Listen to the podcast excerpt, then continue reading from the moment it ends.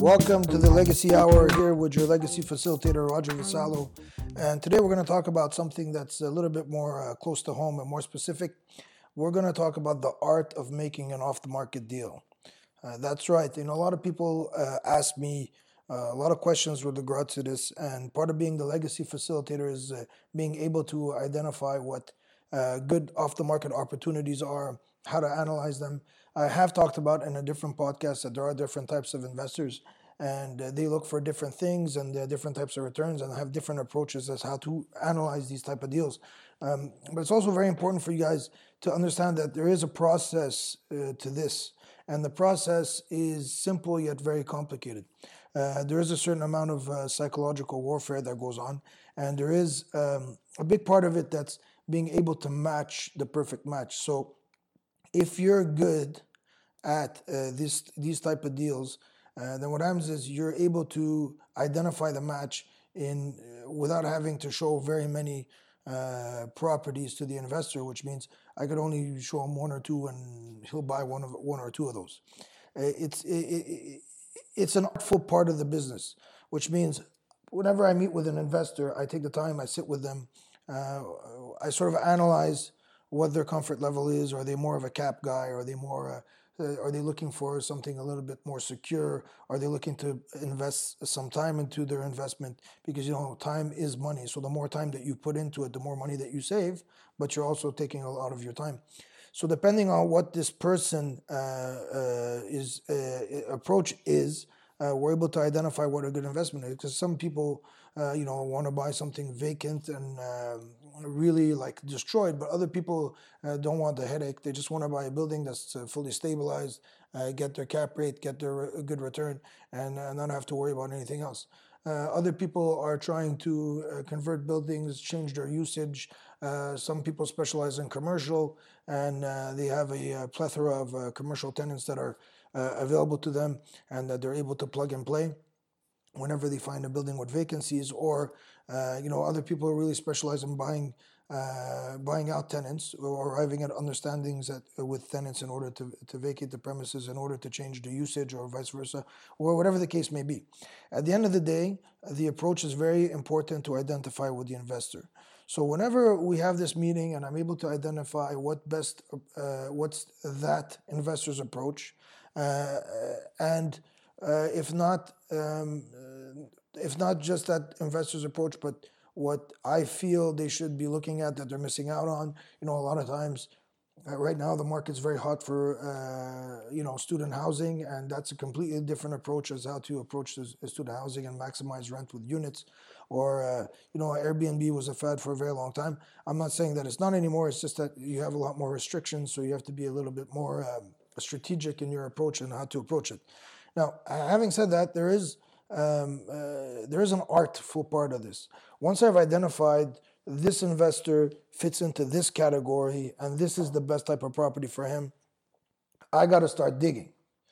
And when I start digging, trust me, I dig. There's no two ways about it. I'm looking at every and any possible avenue in order to identify that type of property. Now, I'm doing this activity whether I have an investor for it or not. Because again, in this current market, which is a seller's market, we are extremely low inventory.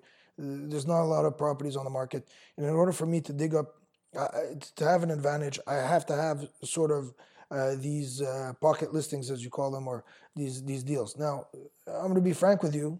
Uh, sometimes I look at acquiring them myself.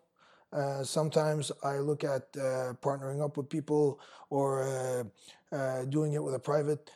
I, I, do my own deals, but other times it's like um, seeing that I'm a fantastic intermediate. Uh, it's it's okay to take a commission and move on from it. I only have a certain number of hours in a day that I can work. Now, having said that, when I have when I identify a match, which is an investor for a type of property, I've identified the match, and you know, this is me being cocky a bit. I know it better than the investor. I know that this is exactly what they're looking for, whether they've accepted that that's what they're looking for or not. And that's like years of experience. That's buying my own deals. That's investing in real estate. That's a lot of different things. and I've identified the type of profile. Once I know what the profile is, it doesn't really matter what the investor is going to say to me. I know that that's a fit for them. Now, there are variables, and sometimes people don't have enough experience with a particular niche, and I understand that. And maybe sometimes I will not be, uh, you know, uh, you know, I'm trying to squ- fit um, a square peg in a round hole in the sense that the, the person uh, doesn't see it, even though I see it.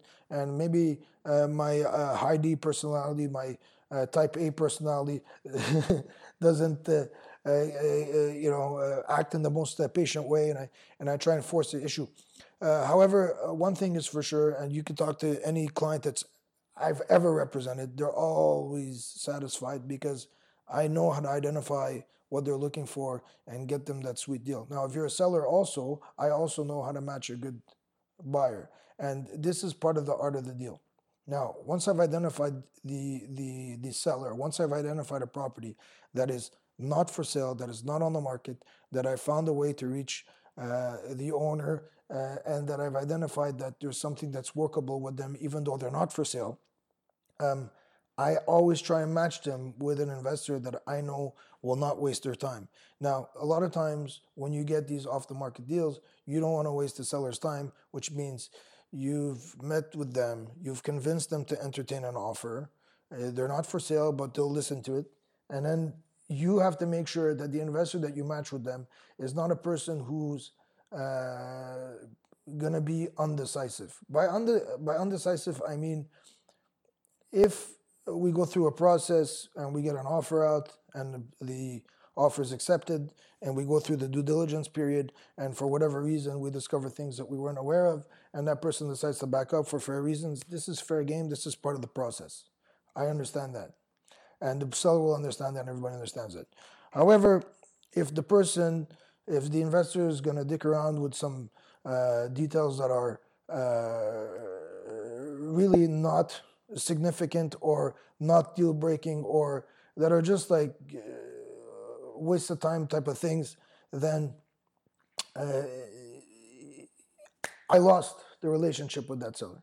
And if I lose the relationship with that seller, it's going to be very hard for me to bring another investor there. So the artful part of the deal is being uh, able to identify what are the personality types on each side and what is the type of investor that will match not only the personality type but also the investment type. So this matches the investor's profile of what they are looking for is one thing, but also the personality types have to mesh. Now, of course, I will be brokering the deal in a lot of ways, but the way people react, and sometimes people's ego gets in the way of deals, and that happens, and that's fine. But uh, this is what you want to avoid if you really want to solidify a relationship uh, with a seller and an investor. So this is part of the artful part of the game. So a lot of times with these off-the-market deals, I've got one shot to make it count.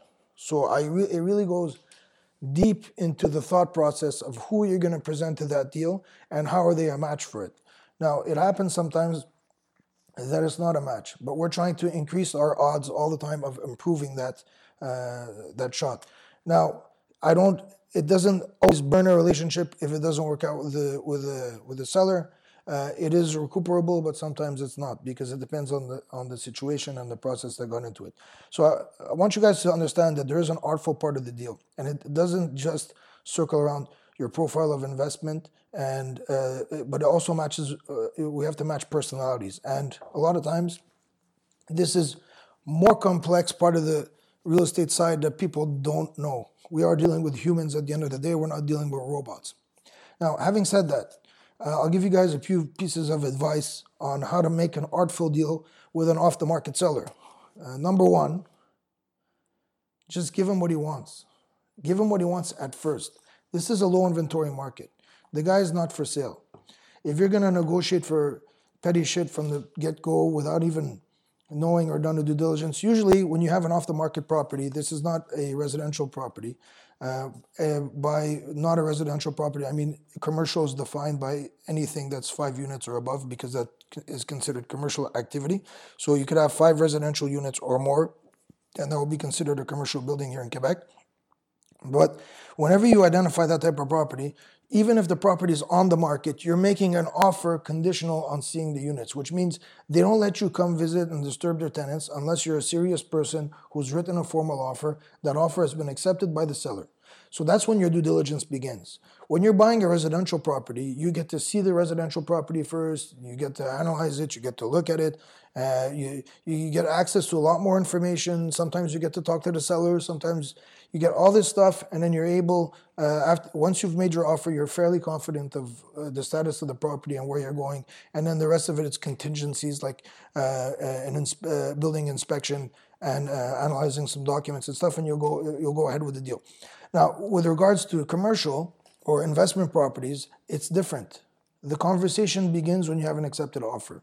Just as uh, when you uh, are looking at residential, once you have an accepted offer, I mean, right now in this market, 98% of the time, you're probably going through the, you're, you're going to closing, you're going to the notary, the deal's to close. Uh, with commercial, that's not the case. Uh, most of our accepted offers don't work out, which means the conversation starter is always the offer. The due diligence begins after the offer. So if the seller, who's uh, on top of all that, not on the market, so his motivation to sell is not grand, but you've convinced them that it could be the best thing for him or her uh, to, to sell the property or to look at other investments or whatever the case may be, depending on the profile of the seller. Once you've uh, convinced them and you've gone through the process, you can't come in with something uh, uh, with a with a haggling approach, as you would with a property that's been on the market for three months and the guy hasn't sold and you're trying to haggle. It's not the same thing, and you are destroying uh, the. Uh, the psychological like this is a bad approach for psychological warfare first of all if you're starting in with a guy who's off the market and trying to haggle him this is going to hinder the negotiation all the way till the end and which means your likelihood of closing the deal is going to be very low if you start off very cooperative, giving them what they want, the price that they want, conditional to you being able to see the units, inspect the building, review the documents, uh, bring in your people, or whatever other due diligence, if there's an environmental test or so on and so forth. And you put you, you start off by giving them what they want, and then little bit by bit you work through the process, and then you see whether or not this deal is realistic at that price with the whole portrait that you have. Now, if there is some haggling to be done after the fact, and you're doing it in a step by step process, sometimes the seller will understand, and sometimes the, the, the seller, this process will reveal to the seller some issues about their own property that they weren't aware of. And then we could have a conversation about that on how we could bridge that gap if the seller is still interested in selling, if the buyer is still interested in buying, and if we could arrive at a consensus in regards to uh, how to approach these deficiencies, which affect your ROI, your return on investment, which affect uh, your cash flow, which affect uh, XYZ. Now, having said that, the door always gets opened when the offer is accepted. This is not a residential property. This is not a house that's for sale on MLS, which has a lockbox and you went to visit. You only get to see the building after. You make those decisions after. And usually, in a step by step process, you're going to have the offer accepted. You're going to go visit uh, the, a certain number of units. If you're satisfied with moving forward at that point, you may. Or you may not, because you may go into the building and say, you know what? There's a lot of little things here that I didn't notice. I didn't notice that the hot water tank was all the hot water tanks need to be changed. The electrical is still on fuse box. I'm going to have to change those. I didn't factor that into my calculation. Uh, uh, uh the plumbing is uh, uh is old. Uh, there, there's a huge foundation crack in the basement. You didn't realize all these things, and you didn't factor that in your calculation. Now you have a choice, and this is still free, which means you haven't spent any money yet. You just went to see the building. You spent zero dollars. You spent time uh, writing an offer, getting it accepted by the seller, and, and you're visually inspecting the property on your own. Now you have the choice. Do I pay for a building inspector to come and do a little bit deeper uh, process, uh, which is going to cost $1,000 uh, plus, depending on the size of the building?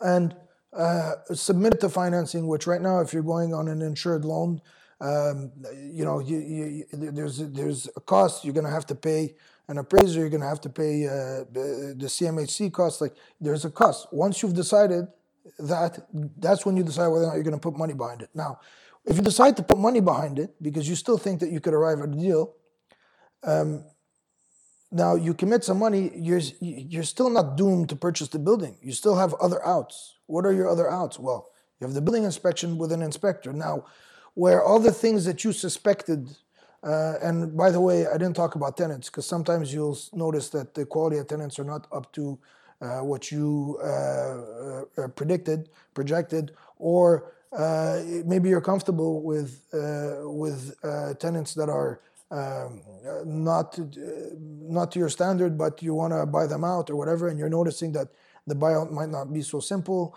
or whatever the case may be. Once you get to that point and you've com- committing to doing the uh, uh, building inspection and uh, submitting it to financing and uh, assuming these costs, you're still not doomed to purchase the building.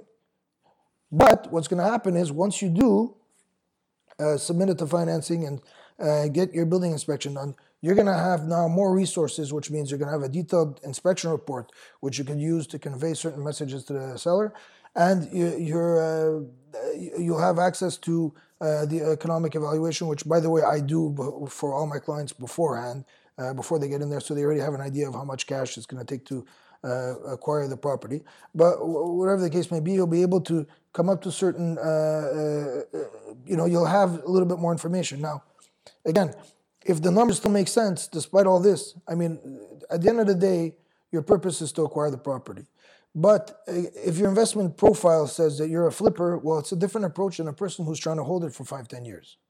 Um, and uh, sometimes, if you're going to uh, suffer a little bit today, which means uh, sacrifice a little bit of cash flow today or put in a little bit more money today, I mean, in your approach is a 10 year approach, you know, the numbers might still make sense and it, it might still be a viable investment, especially considering right now that we are in a low inventory market. Having said that, you still have number of exits. You still have the exits if you want to get out. If you want to try and renegotiate the price, you may. And maybe the seller might be uh, open to having that discussion because he discovered certain things that he wasn't aware of of his own property. So you're never doomed to purchase the building. It's just that when you're dealing with off the market commercial buildings, you are only opening the conversation once you have an accepted offer. It is not like a residential property. So once you have an accepted offer, that's when you really start the due diligence and you really start the conversation with the seller. In residential, you're negotiating the deal beforehand because you've already seen the property and you have a general idea of what the status is and, uh, and the situation is. You understand the motivation, you've already dug that up. Now, you, commercial and investment properties is something that's very numbers driven. It's less emotionally driven. It is more matter of fact and it's more A plus B equals C. So if you're taking that approach with a person whose motivation to sell is not grand, then why the hell would you handle them from the start? Why would you start such a bitter relationship from the start? You're in your own negotiation, and that thing will end up costing you more in doing so. If you take a cooperative approach, uh, you know, uh, people ask me, what, why is your team called uh, Votre Équipe? Well, Votre Équipe basically is I work in a team. I work in a team with my investors, and I work in a team with the sellers that I represent. And when I work in a team with them, I'm trying to get everybody on the same page uh, during the whole process so that we understand why is this guy buying, what's his goal, and why is this guy selling, what's his goal. And if everybody's on the same page, you're able to walk through the process and we could do it in a comprehensive fashion. And sometimes the deal works, sometimes the deal don't work. And that's okay. It's okay if it doesn't. You know, you you you the more shots you take on net, the more likely you are to score. But guess what? You'll miss 100% of the shots that you don't take. So I'd rather be on the side of taking shots. Now, again, it's always an odds game. You know, like even they say that people who play poker and who count cards. I mean, I don't play poker, but apparently when you count cards, you only increase your percentage of success by 1%. But you know, 1% is uh, uh, nominal gains, but nominal gain plus nominal gain, little bit by little, you get to a deal. Now, in a market like this, every single piece of information counts, and every single advantage that you have over your competition counts.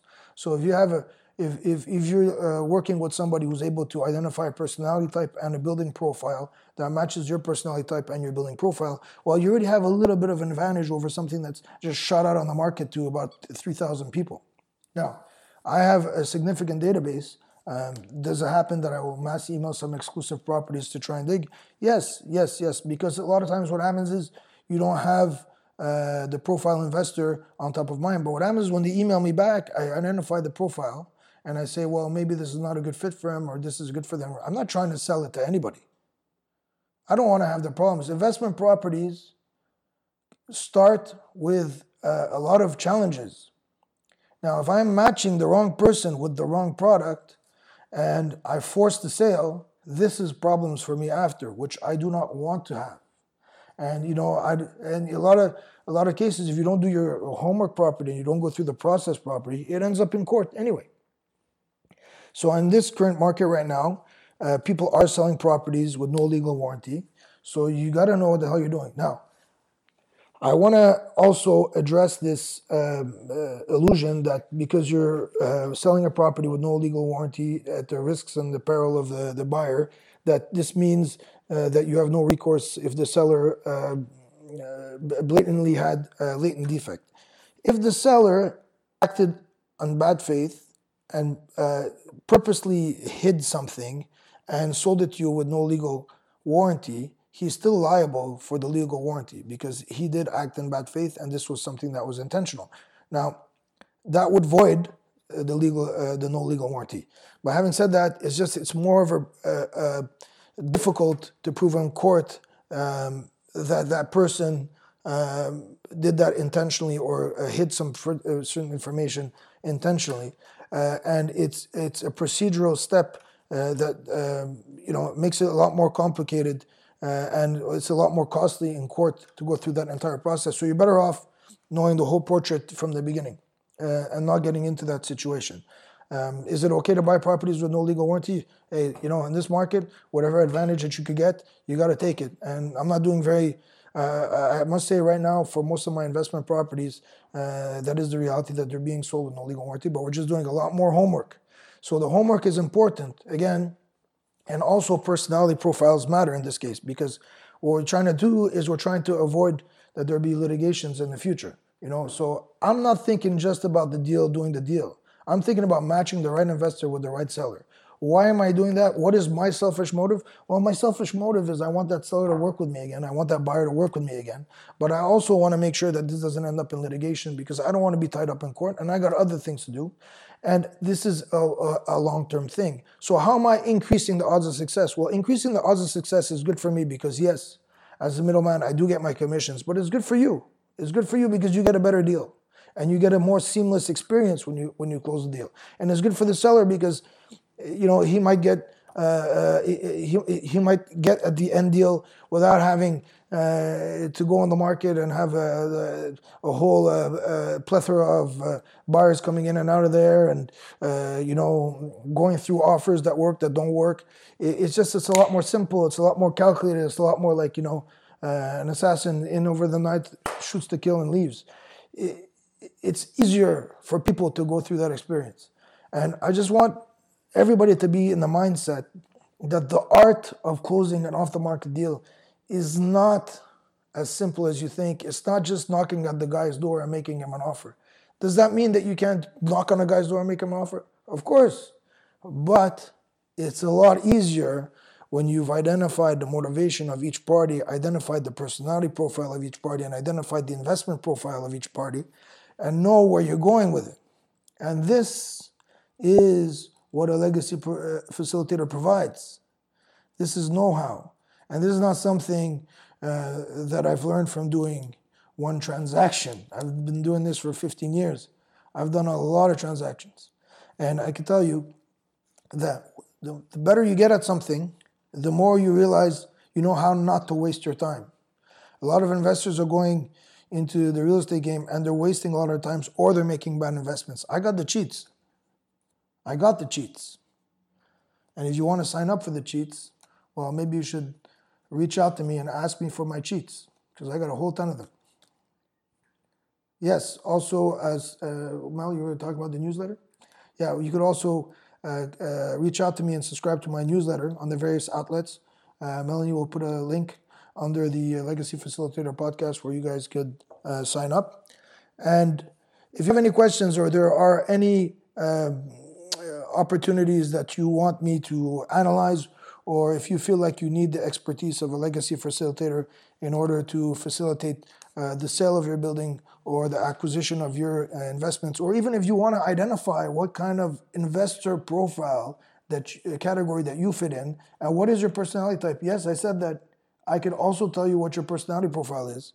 Uh, I could uh, give you personality assessments that will tell you exactly what kind of personality assessment you have, what kind of personality you have, and sometimes it's very demonstrative of why you fit in a certain profile. Um, then reach out to me on the link that uh, we will leave below uh, Legacy Hour podcast. So, love to hear from you. This is Roger Vassallo, your legacy facilitator on the Legacy Hour, and good luck.